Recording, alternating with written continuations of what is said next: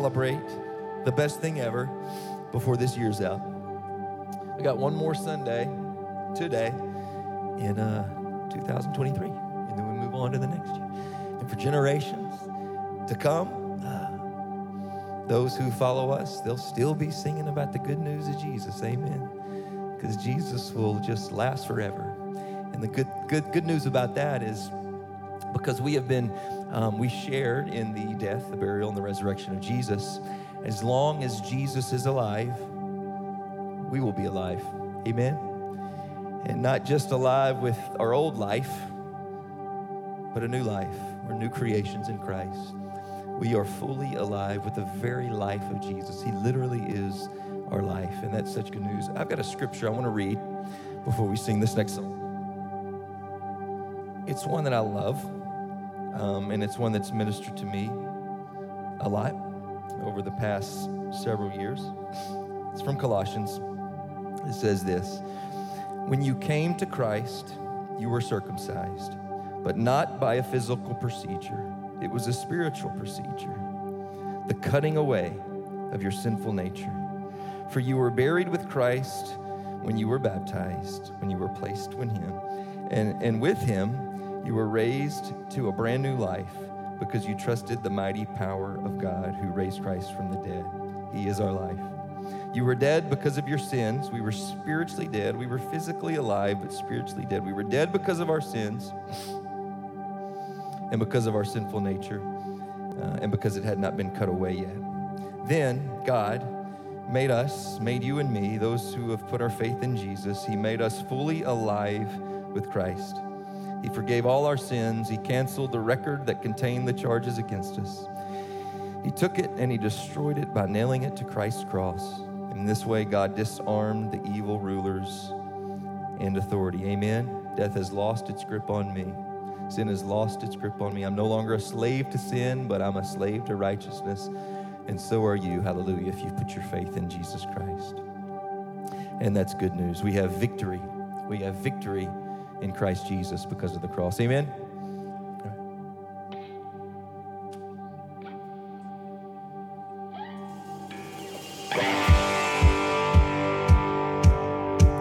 Let's celebrate that good news together.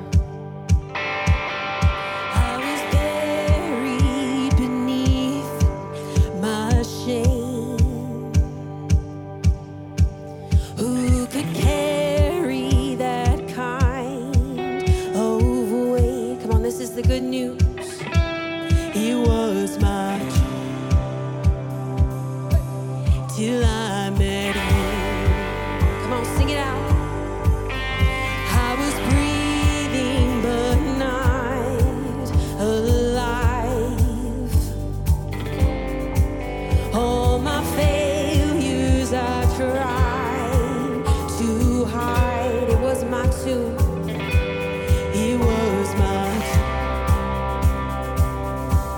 met you.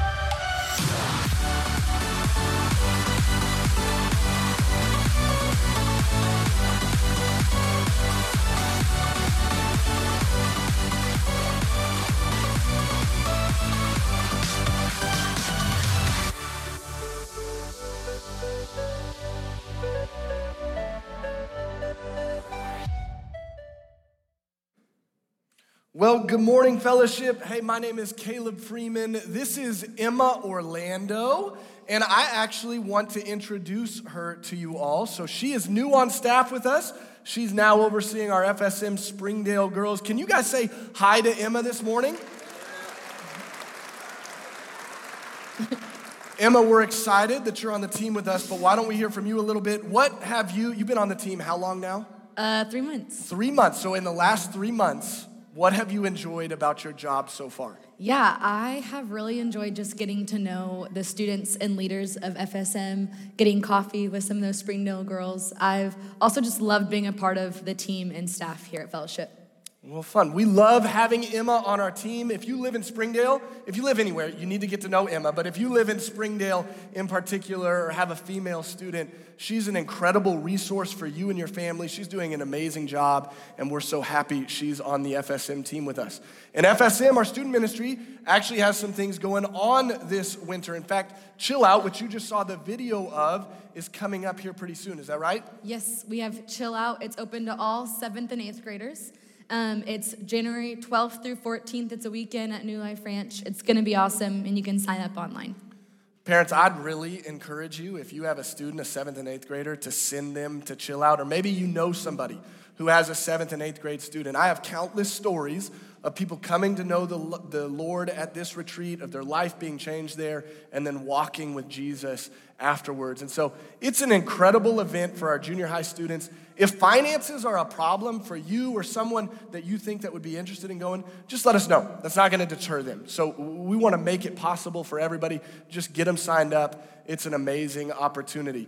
Not only is Chill Out coming out uh, coming up, we also have some other things, a lot of things going on around here at Fellowship. We have some classes that are taking place this winter. Yes, we have some training classes um, at the training center this winter. We have several classes up here. I've taken a few of these, and they are awesome. I really encourage you guys to look into them, even go with your community group, and you can also check those out online.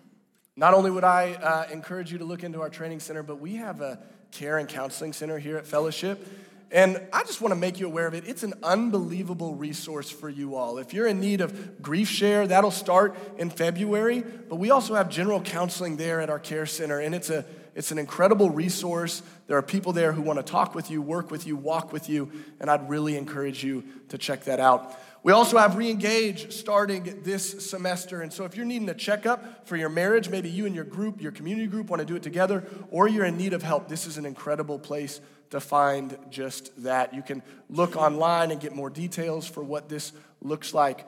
We also have our Celebrate Recovery series starting. So, after today, next week, and for the next three weeks, we'll be doing our Celebrate Recovery series. It's three weeks looking at life's hurts, habits, and hangups. It's an incredible opportunity for you and your community group, maybe to go a little deeper, to see some of these core issues or root problems that we have in our life and how the Lord wants to heal those within us and through His Son.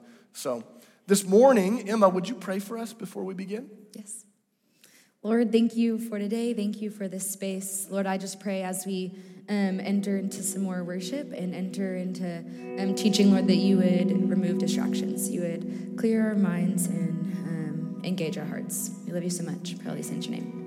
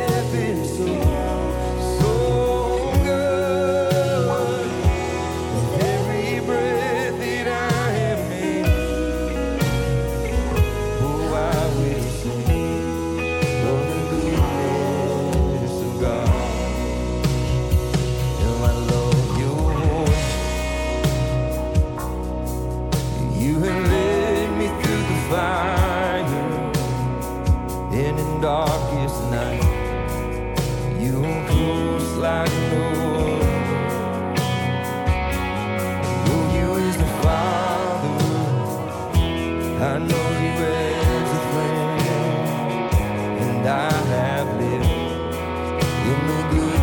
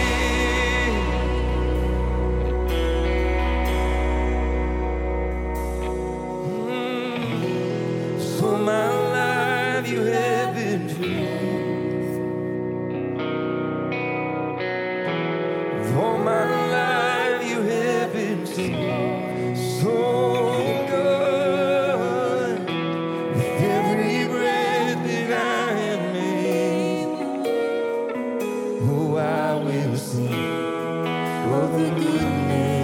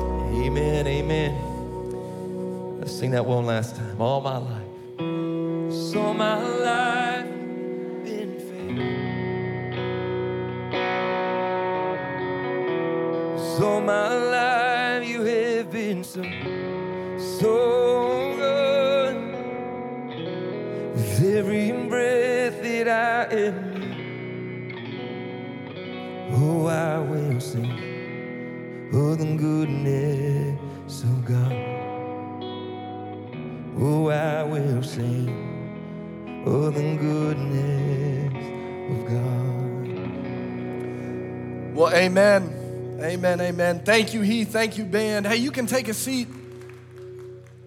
Well, new year, new me. That's what everybody's saying right about now. Today is December 31st, which means a lot of you are gonna wake up early tomorrow and the next day and the next day, and then that goal of waking up early will be, it'll be done after about three or four days. Because right now is the time that everybody wants to transform themselves. We all got New Year's resolutions on our mind. We're gonna come up with these incredible goals, and they're gonna change our life, they're gonna change us in the next year. But what I've noticed is that when it comes to these New Year resolution, New Year's resolutions, sometimes they don't always work out how we hoped they would. It just doesn't go according to plan necessarily. You know, we'll say things like, oh, this is the year. This is the year that I'm gonna get in shape. And so, what do we do? We go and buy new shoes. We go and buy athleisure so you can wear it at the gym and at home. You're looking great. You go and you get that gym membership. You set it up. But the problem is, you pay for that membership every single month. You just don't show up to the gym ever. The goal doesn't work out. You don't get in shape. I mean, I remember a few years ago thinking to myself, this is the year for me. I am going to find love. I'm gonna put myself out there. I'm gonna go on some dates. I'm gonna be confident. And by the end of the year, the wedding bells will be ringing.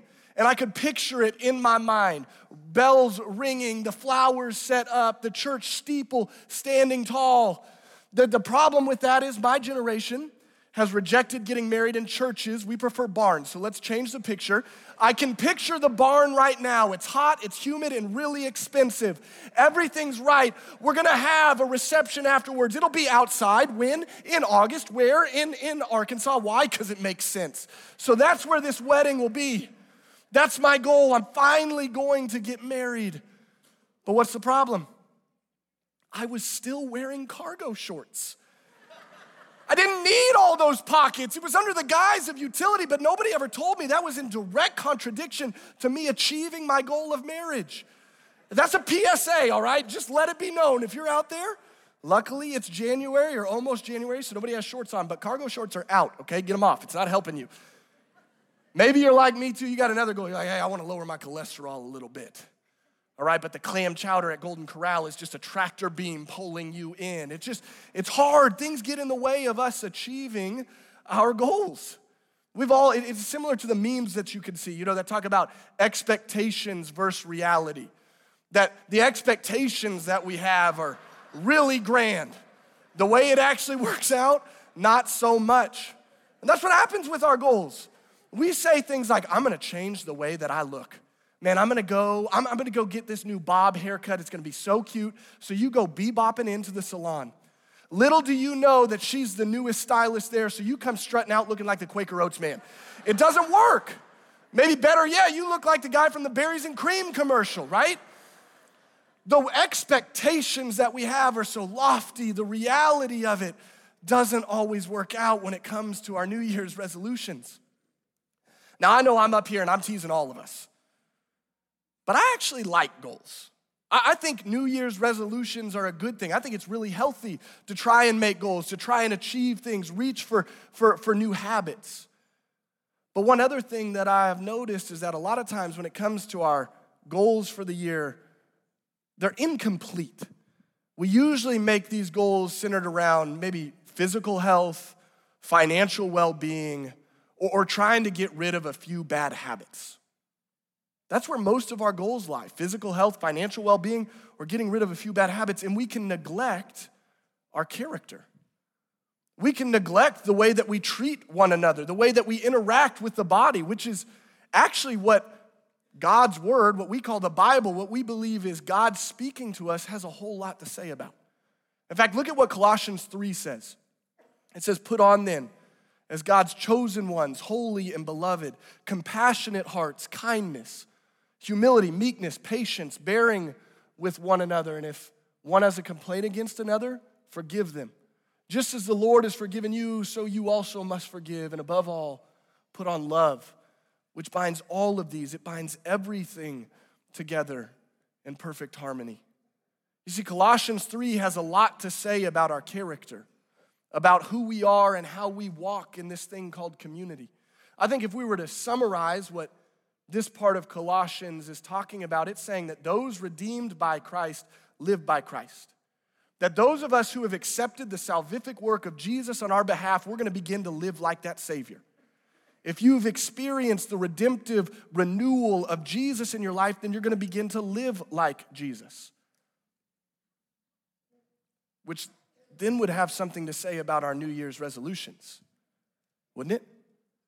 That would mean those of us who are sitting in this room right now who actually have experienced that renewal, those of us who have accepted the justifying work of Jesus from the cross, we would begin to orient our lives in such a way that we look more and more like Jesus each and every day. We would set goals that enable us to walk with our Savior so that He can handcraft us more into the image and likeness of His Son each and every day. You see, new year, new me has to include our character.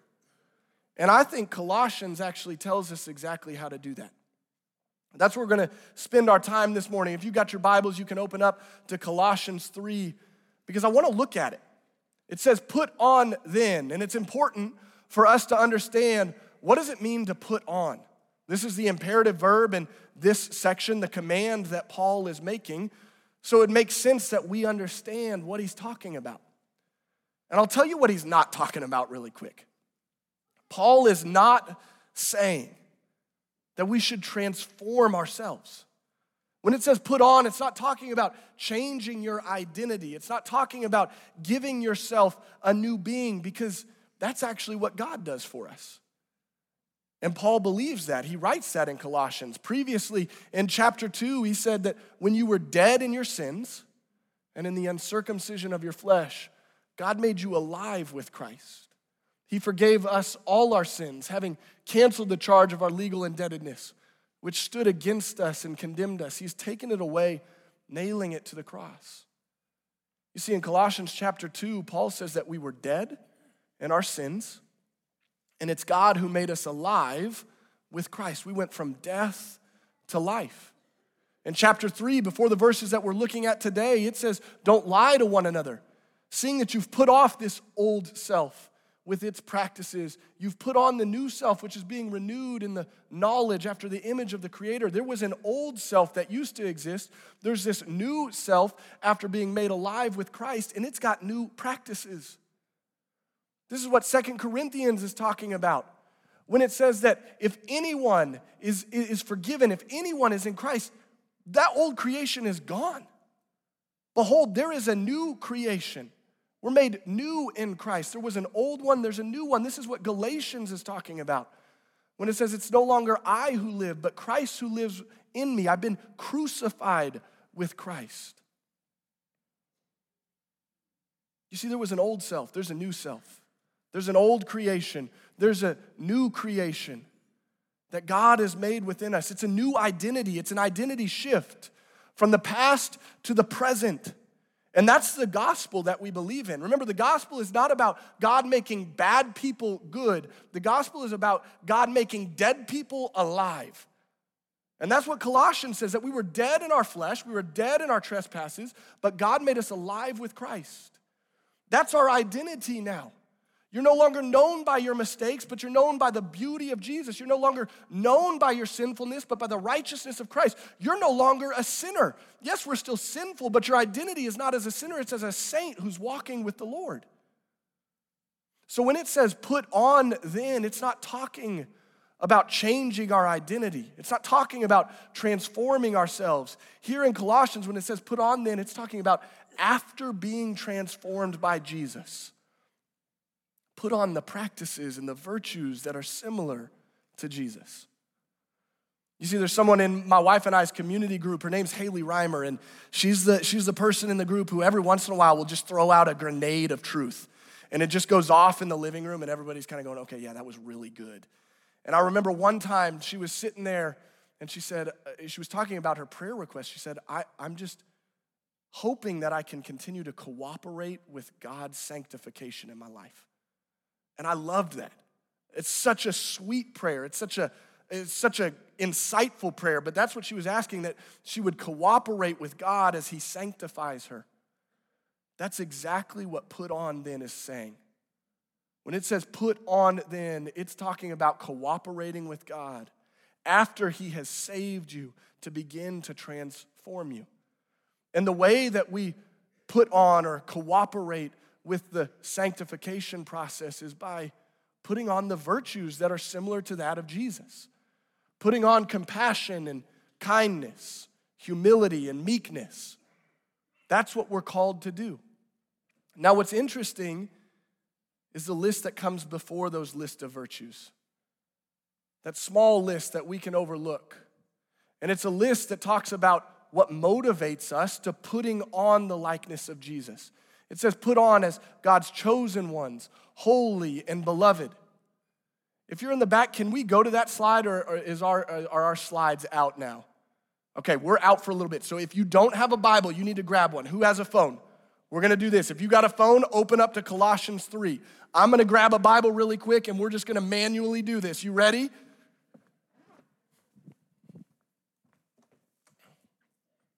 All right. I didn't find a Bible, but I found an iPad, and you can look it up on those things. So sometimes, oh, are we back?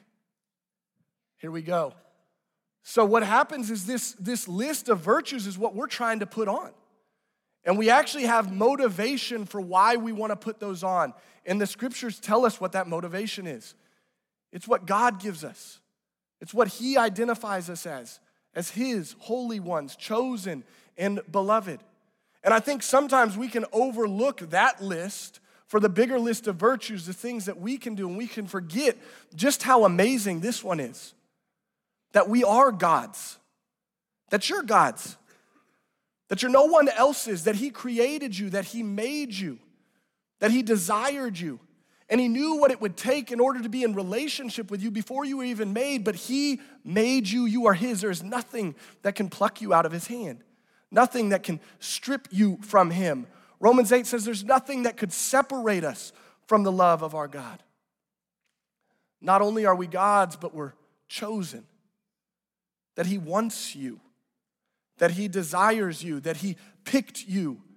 From the beginning of time, He knew you, wanted to be in relationship with you, sees you, cares for you. He actually likes you.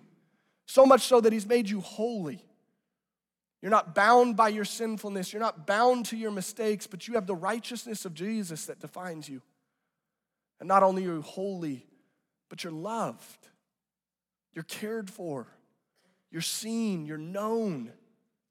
You're wanted. You're chased after. You're pursued. You see, there's nothing that we could do that would earn this list of identifiers about us. There's nothing that we could do that would make this list true of us. I can't do anything to make God choose me. I can't do anything to make myself holy before a blameless God. I can't do anything to make God love me. But there is one thing that Jesus did that made all of these true about me. And it's in light of that truth, it's in light of what Jesus did for us, it's in light of this new identity that we have, that we're God's and chosen and holy and beloved, that we then put on this list of virtues. And so that's what I want us to look at today. I want us to look at what each one of these virtues are, what they mean. And I want us to explore where we see them in God because I, believe they're a list of Christ like virtues. I want us to see where they show up in the life of our Savior, and then maybe look at what it would take for us to make this a part of our 2024. So the first is this put on, it says compassionate hearts. Put on compassion. And compassion would be this mix. It's kind of a it's a two-sided idea. It's an awareness of others and maybe specifically others in their pain, in their hurt, in their hardship. It's seeing someone where they're at and not only being aware of them, but also having a desire to help them, a desire to step into that moment of life with that person. Compassion is empathy and helpfulness mixed together. And we see that in Jesus. In the very fact that he came to this world in the incarnation, which we remembered at Christmas. God knew our sinfulness. He knew that we were separated from Him. He was aware of the problem that we were in, but He wasn't just aware, He was also willing to help. He was capable of helping. And what did He do? He entered into this world for us. He lived the life we couldn't. He died the death we deserved, and He rose to new life that we might as well. And this is what God has been doing for all time. Look at the Garden of Eden narrative Adam and Eve sin, and what does God do? He sees their problem and he actually helps them. He clothes them. He engages with them. I mean, read the story of, of Hagar. It's a messy story filled with sinfulness and disobedience and hurt, but Hagar is sent out. God sees her in, his, in her distress, and what does he do? He tends to her. He compassionately cares for her. Look at the Hebrews in, in Egypt. They cry out for help, and what does God do? He helps them. Look at your own life. And that's the scary thing to do because when you begin to look at your own life, you're probably not going to find a life free of pain. But I think if you look close enough, you'll find a life filled with the presence of God, and that's compassion. That in your pain, God is there with you. We're to put on compassionate hearts and kindness. Kindness is this generosity, this goodness towards others. It's, it's being considerate of those around you and, and with you and, and probably especially those that are hard to be around or with. It's being kind and considerate, gracious towards those you don't even like. And I'm sure there's a lot of kindness tanks that are empty in this room right now after the holidays. A bunch of us have been around aunts, if that's what we call them, or cousins, if that's what you call them, and you're like, I have no idea who you are. And we've been trying to be kind and courteous, considerate. It can be taxing. But that's who our God is. That He's a God that is kind to us, independent of how we respond to Him. That He's good and generous to us, independent of our actions. And we see this in Jesus. Look at the story of the woman at the well. That Jesus is willing to break all the social norms. That He's willing to engage and help this woman, talk to her, see her, be there with her, help her physical and spiritual needs. Jesus demonstrates the kindness of a loving father. And we're called to do the same. After kindness, we're called into humility. And we just, we just went through Philippians in our last series, and, and we talked about humility in chapter two in this kenosis hymn. I think it gives us the understanding that humility is not about what we do not do, it's not just about abstaining from things. Humility is about engaging with others. Jesus demonstrated this because he didn't consider his equality with God something to be used to his own advantage, but honestly to our advantage. Humility is about using everything that we have for the benefit of others. It's about using my time, my talent, my treasure, my personality, my giftings to aid and help those around me. I think humility involves submission to authority. I think it involves, if you are the authority, being gentle with those who report to you. And we see humility in Jesus in his life, that he used his very divinity to live the way that we were called to. In his death, that he used his divinity, the one that he was the only one that could be the rightful sacrifice. He used that, his death, for our benefit. And his resurrection, he conquered his grave so that he could conquer our graves as well. We're called into humility and into meekness. Now, meekness is, uh, I think, a little bit of a lost art in our world today. Meekness can be seen as weakness today, but I, I think the opposite is true. You see, meekness is not overstating, overusing one's position or power. It's, it's meekness is seen in leading through influence rather than authority. Meekness speaks of diffusing situations rather than exploding them. And is there a more meek idea than the Savior of the universe being born in a manger? talk about not overstating your position. Jesus could have been born in any palace. Just him being born as a human is ridiculous, let alone in a manger. Look at his conversation with Pilate. You want to talk about not overusing your position of authority. We serve a meek God, and that is a beautiful thing. Not only are we called into meekness in our relationships, but patience. Patience is the calm waiting, it's sitting with someone, it's being with them.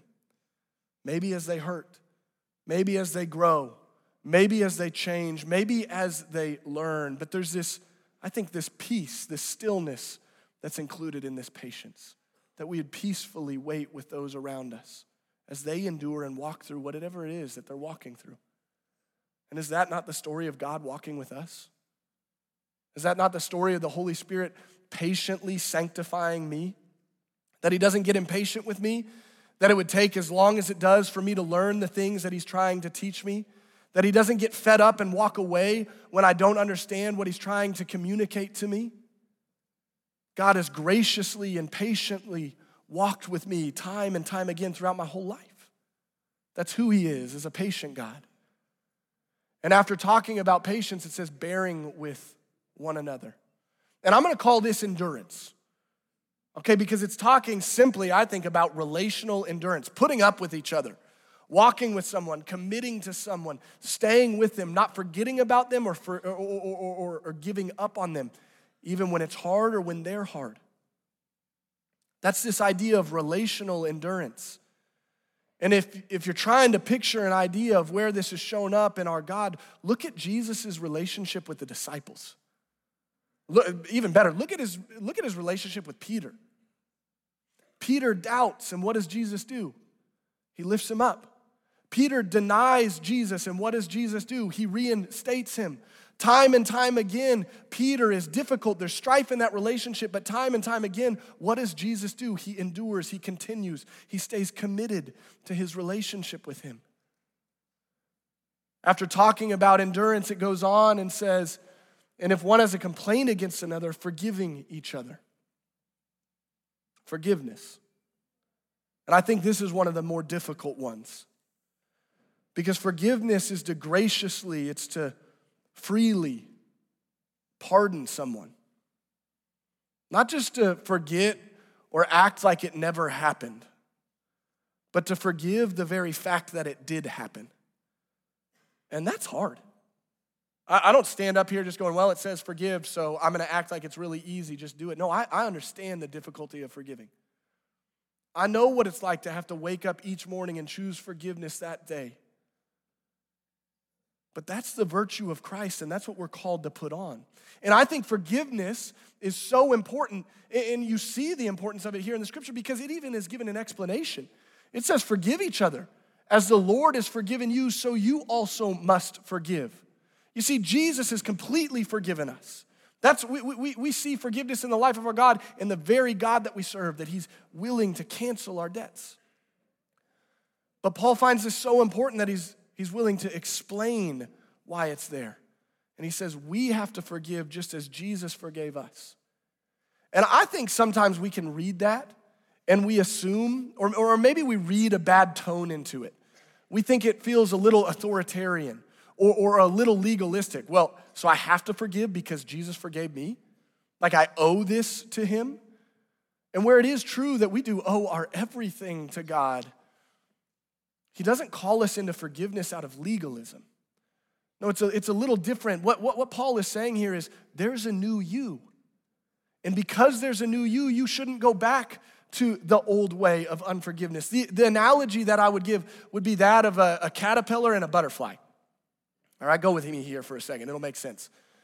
But a caterpillar starts out on the ground. All it does is eat leaves and it walks around slowly. Eventually, it goes into its cocoon. And what does it become? That's right. It becomes a butterfly. It's got beautiful wings. It can fly. It's not bound to the ground. This old self is put on. A new self is, has come into, into play. There's this old creation that's gone. A new creation has come. It would be ridiculous for us to think that a butterfly should get in a cocoon and become a caterpillar. That's not how it works. We go caterpillar to butterfly, not butterfly to caterpillar. And so when the scriptures are talking about just as Jesus forgave you, so you also must forgive, what it's saying is just like a butterfly is a new creation, it shouldn't go back to its old way. We're a new creation. You were dead, now you've been made alive. It's ridiculous to think of somebody who's accepted the forgiveness of Jesus to live a life of unforgiveness. That would be like us trying to crawl back into our tomb. We've been made alive by forgiveness, so of course we're gonna live out that forgiveness. And it's for that reason that he says, just as Jesus has forgiven you, so you also must forgive. Because you're a new creation. The old is gone, the new has come. This is the new self that we're living in. And after it talks about forgiveness, it says, so you also must forgive, and above all these, put on love. And love is that warm regard, that esteem, that concern. It's that commitment. It's that care, that consideration for one another. And we see this in our God because it's not just what he does, it's who he is. That everything that he does and is is out of love. That he's the, the generator of all love. That he loves us from the beginning of time. He's loved you, he's cared for you that He's seen you and known you and wants to walk with you, that He likes you, loves you, cares for you. This is who our God is. But I believe love, just like forgiveness, it's important, it's given an explanation, but love becomes so important to understanding all these virtues. It, it, after it says put on love, it says love is which binds everything together in perfect harmony. Love is what makes all of this possible. And what I want us to see is what does it mean when it says it binds it all together? And I think it means two things. One, it means that love is the motivation for all of these. You see, if you were to take love away from any one of these virtues, these virtues would become something completely different, entirely different. If you take love as the motiva- motivation away from any one of these, they change, they get twisted, they corrupt. What I mean is this if, if you have compassion, remember, compassion is an awareness of others and it's a desire to help, but it isn't love that's guiding you into that, it's no longer compassion. It's just a hope to gain that I would see someone hurting and go be helpful, but it isn't out of love and respect for them. It's actually just out of, well, I, I gave them something, so hopefully they'll give me something. Compassion without love is just a business transaction. Same is true of kindness. When you remove love as the motivation of your generosity and goodness towards someone, it's just legalism. You're just doing it because that's what you grew up hearing good manners were. When you take love away from humility, remember, humility is using all that we are for the benefit of someone else. That just becomes self promotion. I'm humbly using my gifts to help somebody so that they'll notice me, so other people will see me. Humility without love becomes pride. Meekness becomes apathy. Patience without love is lethargy, it's laziness. Relational endurance is just used as a means to end debt. I've walked with you all these years. You owe it to me. It's not love that led me into walking with them, it's just a hope to get something in return. Forgiveness, if it isn't love that guides me into that, I'm just forgetting it. I'm acting like it didn't happen. You see, love is the very motivation for each one of these virtues to be possible. Without love, none of these even exist. But not only does it say they don't exist, it says it what binds them together. Because love is required for each one of these virtues. If you want to be humble, you have to have love. If you want to be meek, you have to have the love of Jesus. If you want to be kind, you have to have the love of Jesus. But because they all play off of love, they also play off one another. Kindness, I believe, is an expression of humility. If you want to be humble, then show it through meekness. To be meek requires that we're patient. Patience is seen through relational endurance. Endurance, if you're going to relationally endure with someone, you better be willing to forgive. Forgiveness is an act of compassion. Compassion is displayed through your kindness. They're all bound together, they all work together. You can't have one without the other, and you have none without love. Put on the love of Jesus because it's what binds all of these together, it's what makes them possible. It's the love of the resurrected King that enables you to love others. That's why Colossians 3 says, put it on. Put on, not in order to earn something, but in light of the fact that God earned you something, in light of the fact that you are God's, that you are chosen, that you're holy and beloved, put on compassion and kindness, put on humility and meekness, patience, endure with one another, forgive because you're a new creation. Don't go back to that old way of living. Experience the best life, which is the life of walking like Jesus, and above all else, put on love. The love of Christ, because that's the love that makes all of this possible. You see, I think this is saying that those redeemed live like the Redeemer. For those of us who have accepted the fact that Jesus saved us and now we're choosing to walk with Him, not just as our Savior, but also as the Lord of our life, then we begin to live like Him. Which again would mean that those of us who are making New Year's goals this year, what would it look like if your goal was to be more like Jesus?